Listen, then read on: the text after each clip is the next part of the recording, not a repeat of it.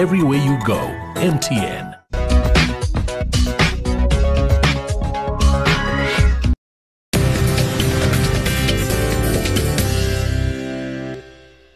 This is the Big Small Business Show. Welcome back. Uh, and in studio with us, we've got George Diab, CEO of Gas Accounting, supporters of small businesses on their entrepreneurial journey.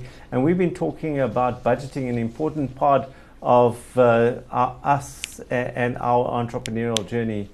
And uh, we've covered all sorts of um, topics over the last couple of weeks. Uh, but today I want to talk to you, George. Welcome about seasonality. You know, many businesses have got uh, seasons where you know they, they make lots of revenue, and other seasons where the, the revenues drop. Seasons, in fact, where they have high expenses yes. and then low expenses. You would you would see that in, for example, the tourism industry. You'd see that in the retail industry Correct. and various others. And I, I see often with entrepreneurs as they go and say, "Well, I want to."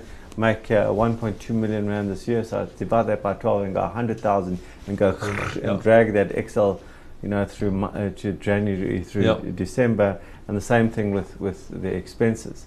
So, to talk to me about seasonality and how we actually design our budgets around okay. seasonality. Yeah, so I mean, it's a critical component of budgeting, and um, it, it, just goes to show that by understanding what happened trending in the past, your historical results, you can actually fairly predict what's going to be busier months or quiet months by just dragging that 100,000 Rand across as an Excel formula, you're really not doing yourself any justice because um, it's, it's going to be a, a, budget that can't be relied upon and, and, and not relevant. So, so by staggering your 1.2 million in the busy seasons, you're going to be making 1.8 million, and potentially in the quiet seasons, maybe 400,000.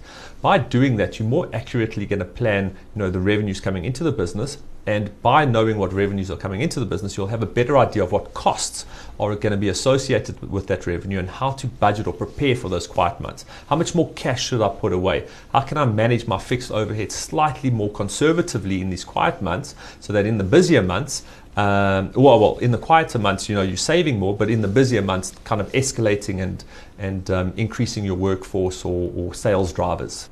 So what I've also seen with uh, entrepreneurs is that they make the fatal mistake of having a one hit wonder.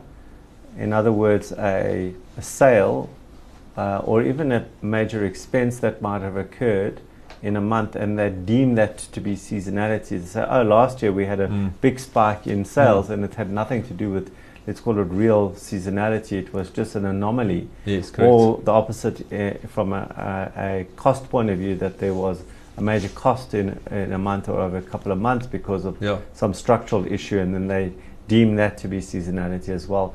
So, how do I need to think about extracting Yep. those anomalies from seasonality. Yep, it, it, and, and it's, uh, what you're saying is 100% valid because what you would need to do is exactly strip out those anomalies from um, your historical figures. And when you take those historical figures, you're obviously budgeting them into the future. So strip them out and try and normalize um, your, your um, budget as far as possible.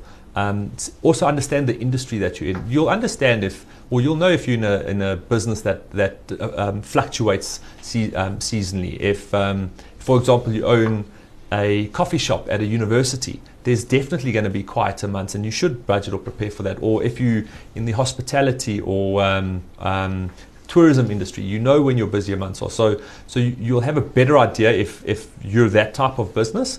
Um, but uh, to your point, it's incredibly uh, important to strip out all those anomalies so that you do budget fairly going forward.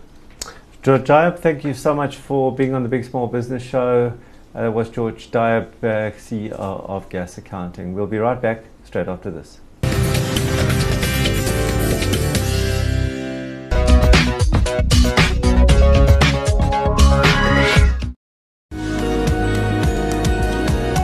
Everywhere you go, MTN